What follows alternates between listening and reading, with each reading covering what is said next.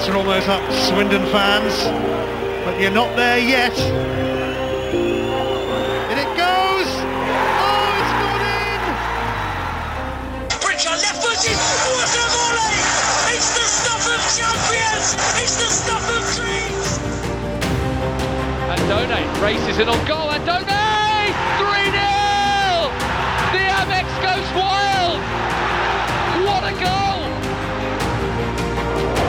Murray could be in. Mistake from Tomkins. What a goal from Glenn Murray. He's hardly had a touch. On he'll go. Michael Smith. Into! Hello and welcome to episode 84 of Together, a Brighton Hove Albion podcast. My name is Josh, and we are here to discuss the Manchester United game, uh, a couple of things before the Manchester United game, and a look ahead to uh, the big one on Saturday of Norwich away. Um, so prior to today, uh, the well, or rather yesterday, if you're listening. So prior to the Manchester United game, um, the Carlsberg Premier League restarts had continued um, without any involvement from us at all. Uh, since we last spoke, um, which was the Leicester game, of course, we have had the following results: uh, West Ham have lost, Bournemouth have lost, Villa drew, Norwich lost, Watford lost, Villa lost, Watford lost. Seven games our rivals have had uh, since we played against Leicester last week, with one draw and six defeats to show for it. Wonderful stuff. Lovely jubbly. We have a couple of games coming up, also super important. We'll cover them at the end. Um, but as of right now, uh, pretty much every team below us has had a terrible start to Project Restart. Um, and for a lot of those teams, similarly to us, uh, those fixtures do, do not get any better. Um, we are now getting towards the tail end of our horrible fixtures. Um, with just Liverpool and Manchester City to go, uh, we have you know we have six games to go, and of those six, two of them are left as horrible, horrible games. Um, the other four uh, are not too bad, with them being Norwich, Burnley, Southampton, and Newcastle. Um, we definitely have room for a couple of points there. Um, but there was a couple of points prior to the game uh, today that I wanted to discuss before we get in depth into what's been going on uh, at the game at the Amex. Um, the disappointing game, I guess, um, but not altogether surprising. Uh, so things that had happened in the week between us seeing each other last, um, a couple of rumor mills have begun cranking uh, for the transfer window. First one, uh, Ali Reza Jahanbakhsh. Um, not in the squad of 20 for the last few games. Uh, he has, first of all, just been reportedly to be unhappy, and then secondly, we started to hear reports that he was going to be heading to Ajax uh, in the summer, although it is the summer. So I'm going to feel strange saying that. Um, I thought he was honestly one of the best players on the pitch uh, in recent games. Um, I think he's been a totally different player under Graham Potter, and I am quite surprised that he hasn't played more games since you know the beginning of 2020. When he has came on or started since the beginning of 2020, I feel like he's created some pretty major chances and goals that other players simply haven't. Um, I see today uh, in the Argus that Graham Potter said that uh, some it was very cryptic. Uh, he basically said some players who don't make the starting 20 or the squad of 20 sometimes are very close to the starting 11. And what I think he means by that is that Jahanbakhsh may be, may be training excellently um, and doing everything right, but right now he isn't the player that we want. And I'm wondering if it's because Potter would prefer a player to play more centrally. Um, and the reason I say that is just looking at the last two games and including today, uh, you know, Pascal Gross, Aaron Mooy, Trossard, Bissouma, Pröpper, McAllister, Connolly, Maupay, they're all players who prefer to play more centrally, right? And Ali Reza is not that, that type of player. He's a winger. He's an out and out attacking winger. Um, I don't think it's wild to think that Potter is playing narrower um, due to the teams they're against to try and prevent the the kind of attacks that they can put together, like United did, unfortunately, in the game we played recently. Um, and is it going to be the case that somebody like Alireza may well be first in line versus Norwich? Uh, will he get his first start of the season restart against a team like Norwich, uh, who are on our level, you know, or rather a little bit below, hopefully, if the points work out? Um, only time will tell as the season rumbles on. Um, you know, it's going on at breakneck speed at this point. Um, no nonsense, no messing around. So we'll see. Uh, my guess is that we will see AJ on the bench minimum versus Norwich, and I would be surprised to see him in the 20 versus Liverpool and Manchester City if what I think Potter is doing is what he is doing. If he isn't, then who knows? Because uh, at the same time, I'm also at a total loss on what uh, what starting 11 or 20 that Potter is going to announce anyway. And I know I'm not the only one. Uh, all of you feel the same way. So, yeah, we shall see. Um, ben White had another astounding game uh, for Leeds against Fulham this weekend. Uh, he essentially dominated Mitrovic, um, who then got a retrospective ban. Um, and Mitrovic is someone we have generally uh, struggled with in the past. You know, we have been told uh, by just about everybody who will listen uh, that Ben White will not be a Brighton player next season. Um, whether it's deluded Leeds fans uh, that think they're still the biggest club on earth, um, or generally just sports journalists that seem to forget the Brighton and Hove Albion business model. Um, my thoughts is this: uh, if we go down this season, they are spot on. Ben White will not be a Brighton player next season. However, if we remain a Premier League club, um, I fully believe he plays for Brighton next season. And I'll tell you why. They all seem to be forgetting several things here. Number one, he is currently an Albion player, under contract for at least another year. That's that. He is not a Leeds player. He is not a Liverpool player. He is an Albion player. Number two, we don't need to sell. We're a well we are a well-run club that won't bow down to the first big money offer we get right? We've had rumors of Donkey getting the same thing. We turned down a Dale Stephens offer in the summer of the championship promotion season when we, you know, we could have took the money and ran. Um, we are not the team that are just going to bow down to the first big club with a big money figure. We are able to say no and push their price up. Number three, coronavirus and finances. This close season is going to be a very frugal one for almost every club, I am sure yes, FIFA have relaxed the uh, FFP situation. The financial fair play stuff has been relaxed for this transfer window, but I have no doubt in my mind that the coronavirus and COVID's overall impact on the finances here is going to play a big role. And there are going to be a lot of teams that normally would be in the line for Ben White that are not going to be paying that kind of money for a young English centre half this close season. Which means, to me, he gets a year with Albion to play, show he can do it in the Premier League, and he's just tacked on another 20 million to his price tag. Fine by me. Don't see an issue with that. And number four, how he fits in. He tends to be a ball playing centre back.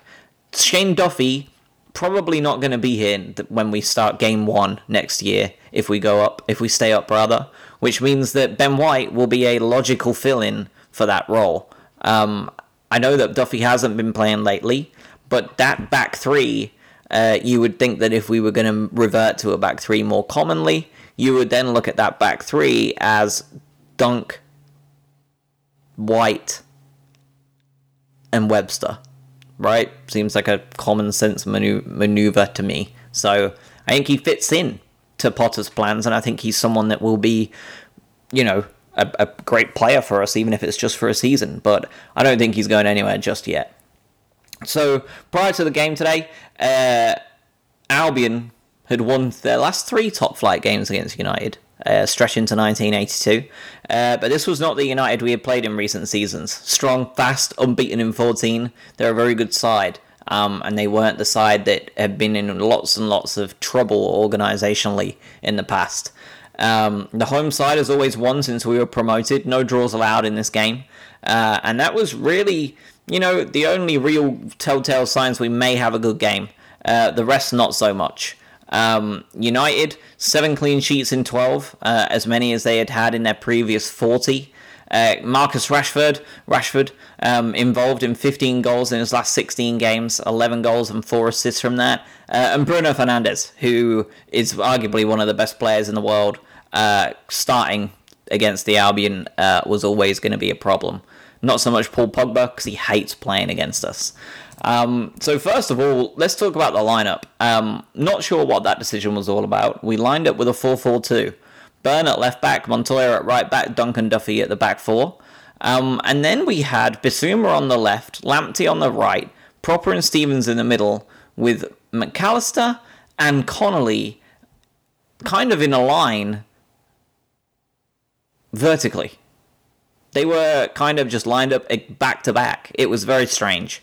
Um, and we were punished for it. Bissouma didn't look comfortable on the left. Lamptey didn't look comfortable so far up. Uh, it looked like he was, you know, trying to do his defensive role. Um, but on the attack, he just looked a little bit unsure of himself. Um, and Montoya didn't look like he knew what he was doing. Um, first half was just horrific. Uh, I'm going to cut this down into halves because I think that they were two very different ones. Um, in the first half, we were dominated. Uh, they had 69% possession, nice. Uh, they had seven shots, with two of them being on target and two goals. We had two shots. Two. That was it. None on target, unsurprisingly. They also hit the post.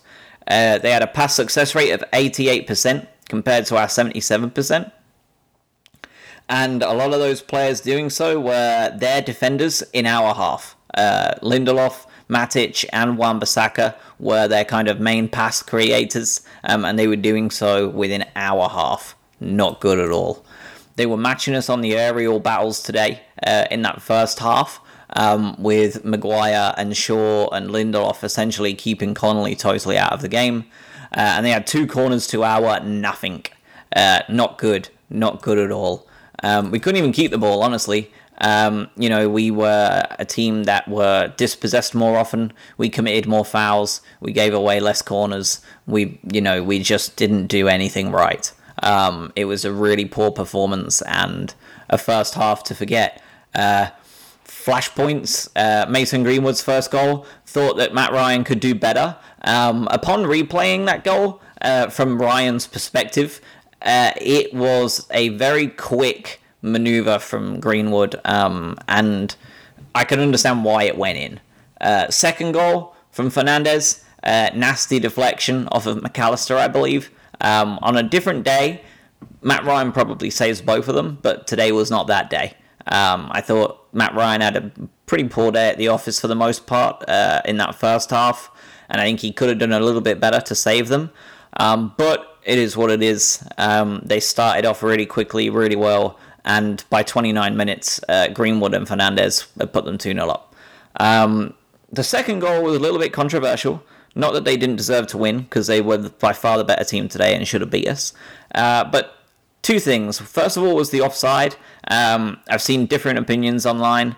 One of them was that he was definitely offside, Luke Shaw, and the other one was definitely onside, right? Guess which fan said which. Um, but my thing is, is that we didn't really see VAR, and I would have liked to have seen VAR's decision making there. Um, we've never not seen it. I was very confused um, as to when they were doing an offside check as to why we weren't watching that in live real time like we always have done in the past. Um, this is a this is a device that has been used with controversy all season, um, and you know has made some howling errors since Project Restart with Sheffield United and Villa.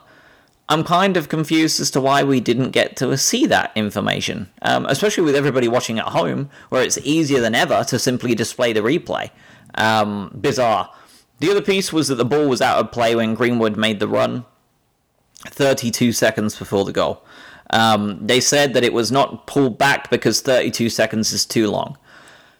Fine. Totally fine with it. No problem. My question is is when is too long. Because if you're happy to spend four and a half minutes on VAR deciding whether a goal's a goal, but you're not happy to go back 32 seconds, what is it?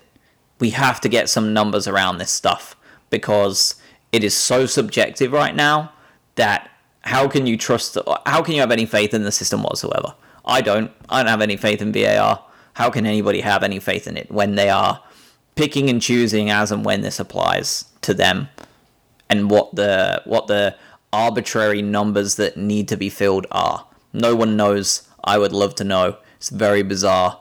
Um, I'm not even bothered about losing, honestly. Well, of course I'm bothered. No one wants to lose, but I'm not bothered that we got beat because they were by far and away the better team and they deserved it. I don't like conceding goals with that amount of miscommunication or lack of total lack of communication between them. Uh, it feels dishonest, and they've felt dishonest and shady since Project Restart. Um, it feels like this is not being done in good faith, and it's a little bit rough. Um, that Sheffield United goal was the worst thing I've seen in a long time. Third goal uh, for that flashpoint there. Uh, not much to say about it really. Um, we started out off the out of the traps real quick. Thought we were doing really well. Um, and you know that first couple of minutes, I sat there and thought we better not get hit on the counter attack because they're really quick and uh, they, you know, they can make a counter attack just like Leicester City, easy peasy. Um, and sure as shit, they hit us on the counter attack. Crisp, beautiful response. The pace to come forward, brilliant, easy peasy. Good volley from Fernandes. Again, on another day, Matt Ryan saves that, but not today. 3 0, game over, job done. Next piece I want to talk about for flashpoints um, was Lewis Dunk being substituted off. Well done, Graham Potter. Thank goodness you did it. Uh, did not need him picking up an arbitrary yellow card in that final 10 minutes. Uh, so I'm definitely happy that we took uh, Lewis Dunk off there. My biggest thing is that we brought on Bernardo, though, um, and played him at centre half and kept Burn at left back. What are we doing? What is going on here? Bernardo is a left back. He's a very good left back. Why are we why are we playing him at centre half and Burn continuing at left back? Feels like Potter's just taking the piss at this point with that. It's so strange. I don't understand it. Um, so before we get on to the players, Potter, your starting 11 was strange. Um, I'm going to take it that this was a game with Norwich very much in mind, which now means we'd better win or get a result against Norwich. There's the pressure that you put on. My second thought is that if you're playing a team in this much form, probably not a good idea to put two players in roles that they have no real understanding of before the game. Um, Lamptey at right wing and Bissouma at left midfield, they both looked uncomfortable, and it both showed, especially when we were being attacked. Um, again, another learning opportunity for Graham. He has taken most of them and learnt well in the past, uh, so I have faith that he'll continue to do the same. Um, and I'm very intrigued indeed to see what starting 11 rolls up to Norwich. Um, I am expecting it to make a lot more sense, even though I probably couldn't guess it in a million years. So, moving on to the players themselves, uh, in terms of who stood out today, honestly, not many of them. Uh, I thought had a great game. Um, again, he is somebody that is just excellent. He's only, you know, 23 years old. He looked incredibly uh, uncomfortable on that left hand side, but he did everything he could um, to do, you know, defensively. He did better than anybody else in the entire game. Um, he came out with seven tackles. That's five more than anybody else in the team, with Dale Stephens in second place with two. Uh, he made three interceptions, joint most with Lewis Dunk, um, and he went about and just played a played a really solid game from an offensive and ball keeping point of view. Uh, he just looked incredibly incredibly uncomfortable uh, in that back line there on that left midfield. Um, he also had a fantastic pass accuracy rate, 88.9%. Uh, only Shane Duffy had better uh, for players who came on. Um, and I thought that generally, you know, I was surprised he stayed on the pitch the entire time. Uh, Bissouma is someone I probably would have liked to have seen come off and got a bit of a rest uh, because he's so important. You know, I don't want him to be getting injured early uh, he's too important to lose. So it was a little bit of a worry, um, but it is what it is. So hopefully we can uh, see him getting back to his best. Uh, I thought Duffy had a pretty good game today, actually. Uh, solid, didn't do anything particularly wrong. Um, thought he was all right. Thought he did a good job. Uh, I thought Trossard was exceptional in the second half. Um, you know, I know that United sat back, um, big time and just kind of took their foot off of the accelerator a little bit. Um, which is why I didn't cover the second half of match stats um, because it was essentially just Manchester United laying off the gas and us playing a little bit better. But it feels like they just let us do it, so it's not really worth covering to me. Um, the other piece there uh, was Dale Stephens. Thought he was okay today. He worries me with his position. I don't know whether he's lost a yard of pace or whether he is just not in the game at all anymore. Um, but he looked out of position almost every time they came on the attack, and that worries me.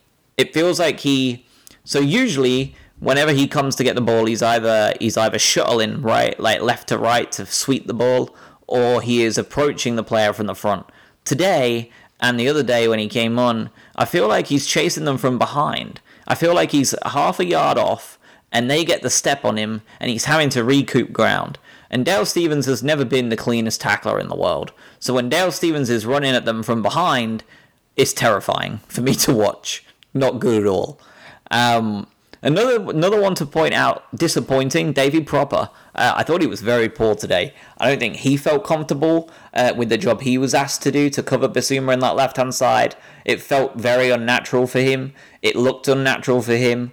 Um, and the less said about it, the better. He only had 45 minutes today. Same for Lamptey. Um, I'm hoping that means that they will both start at the weekend uh, and look a lot better in a more familiar role. Um, but we shall see. And the final one I want to hit on is Aaron Connolly.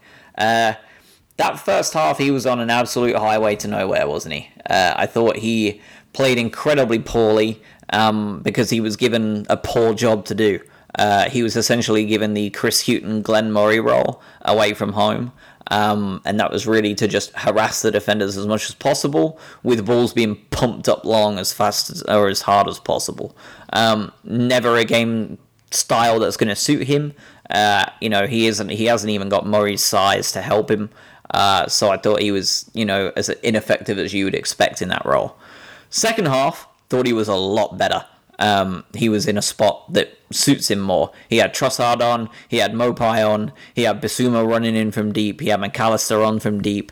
Uh, I thought he was a lot better, um, and I was a lot happier with his contribution in the second half. And you know, there are times when I think he he shouldn't be starting and he isn't ready, and then there's times when he puts in a performance like the second half and he looks a lot better. So it's tough with him. Um, you know, I thought he was it was a total 50-50 game, pretty much just like it was for the entirety of the team.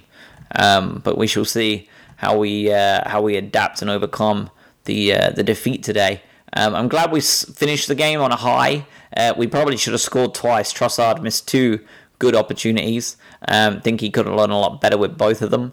Um, one of them absolutely should have been scored. That ball that came over uh, from the free kick that was just skewed wide. Um, should have been a goal, in my opinion. Would have helped our goal difference back again, but it is what it is. Um, but Norwich now at the weekend is vital. There is not a more important game in our season. Um, yes, we have a couple of easy games coming up after that uh, in terms of the end of the season um, with Southampton, Newcastle, and Burnley. All teams that are likely to have nothing at all to play for. Uh, but the fact of the matter is, Norwich are fighting for their lives right now. And although they have looked uninspired uh, of late, especially, um, you know, they're a team that you can't help but be concerned about. Uh, their home form is a lot better than their away form. Uh, they played 16 games at home with 19 goals, as opposed to their away form, which is 15 games with six goals. This is a team uh, that are a lot better at home. Um, and the last time we went to Norwich needing a good result, we all know how that went. So, a couple of players for to look out there, look out for over there. Obviously, Todd Cantwell if he starts, um, great player. Uh, Max Aarons if he starts, uh, he has an injury worry and probably isn't going to be starting in his next game against Arsenal. Uh, and Buendia um, and Duda, who have both been pretty solid uh, attacking midfielders for them. Um, this is a game that is super important for us. We have an extra day's rest, um, as well as not having played an FA Cup game. Uh, so they will have played. Norwich played on the 24th of June against Everton and lost. They played on the 27th of June and went 120 minutes and lost. And now they're going to be playing tomorrow against Arsenal at Arsenal, which is not a small trip to make. Uh, and if they can lose there too, um, you know that would be a great result for us to go in there and hurt them on the uh, on the confidence stakes. So we shall see. Um, in terms of containing them, doing what we can do to beat them, uh, the only real strength they have um, when you watch them, and I don't know if you've spent much time watching Arsenal, uh, Norwich, of course, um, is that they are pretty solid on the break. Um, they can create quite a few chances using through balls uh, to Cantwell, to uh, Puk, and it's a you know it's a it's a game plan that's probably going to work pretty well uh, against a team like Arsenal who are prone to that kind of attack. Um, and I'm I'm I'm intrigued just to see how Brighton will line up. Um, they like to take a lot of long shots, short passes, non-aggressive, playing in their own half. They have a pretty consistent first eleven so far this season. Um, there shouldn't be too many surprises being sprung by Norwich. Um, and they have a lot of exploits, right? They can't score, they can't defend against long shots, they can't help but give away fouls in dangerous areas, defending counter attacks, defending set pieces, stopping opponents from creating set ch- set pieces, uh, aerial duels, defending against those skill players that we have, uh, defending against attacks down the wings. Norwich have a crap ton of weaknesses, and if we can't come away there with a win, um, I think we've really let ourselves down. Uh, their last win that they had um, was against Leicester at home, where they won 1 0. Um, and in that game back in February, uh, you know, this is not something that happens very often. So we need to make sure that we snuff this shit out. Do not allow them to get ahead. Do not allow them to win. It's also worth noting that that was also a Jamie Vardy-less Leicester City uh, that looked incredibly poor. Um, so, you know, I think that that's not really the norm. And if Arsenal can beat them tomorrow, I'm, I'm very confident that we can go there and get a decent result. Uh, the only problem is, is Norwich have a couple of games after that that play well against us.